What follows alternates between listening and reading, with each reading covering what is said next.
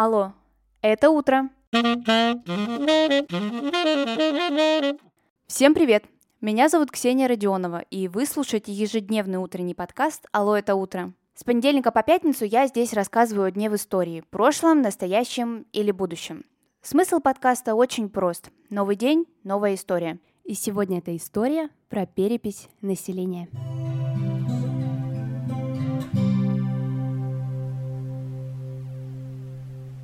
Сегодня 2 августа, и поводов для рассказа было много. Но я решила остановить свой выбор на первой переписи населения, которая была проведена в Соединенных Штатах Америки. А произошло это в 1790 году. Ну что ж, давайте будем вместе смотреть на статистику. Оказывается, что цифры тоже могут быть интересными. В настоящее время и вообще в истории перепись населения в Америке проводится раз в 10 лет. И за это несет ответственность Бюро переписи населения США. То есть специальный такой орган существует. Например, последняя перепись проводилась совсем недавно, в 2020 году. В принципе, все вот это вот мероприятие нужно не только для того, чтобы узнать, сколько мужчин, женщин и детей живет в стране. В частности, в Америке от результатов опросов также зависит количество мандатов от каждого штата в Палату представителей и Конгресс США. Если до середины XIX века с переписью справлялись исключительно шерифы, то сейчас с этим может справиться каждый человек, так как в опросе можно поучаствовать с помощью интернета. Очень удобно. Ну а теперь немного статистики. Если при первой переписи населения в США количество жителей было почти 4 миллиона, то сейчас эта цифра уже больше 3 миллионов 300 тысяч. Во время переписи 1790 года собирались следующие данные. Имя главы семьи, число свободных белых мужчин в возрасте 16 лет и старше, число свободных белых мужчин моложе 16 лет, число свободных белых женщин, число прочих свободных граждан и число рабов. Ну а вот вопросы, которые задавались при последней переписи населения в США.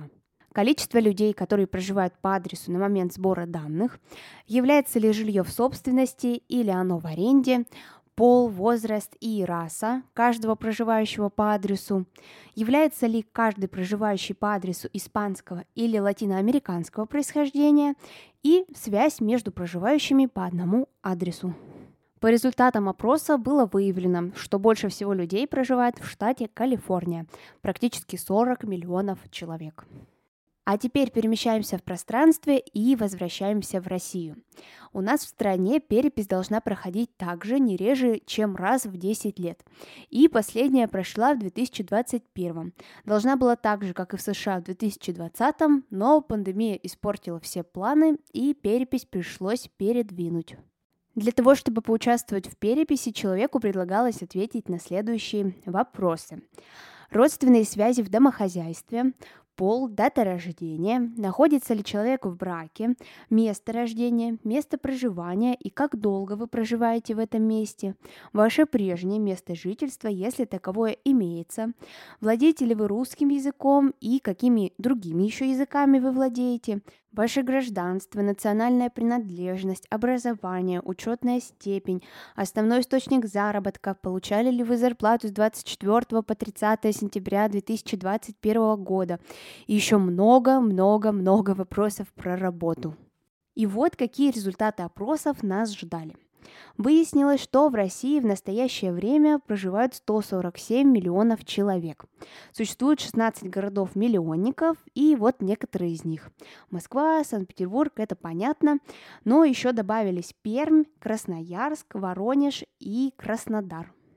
Самые густонаселенные субъекты в стране – это, конечно же, Москва, Московская область, Санкт-Петербург и Ленинградская область.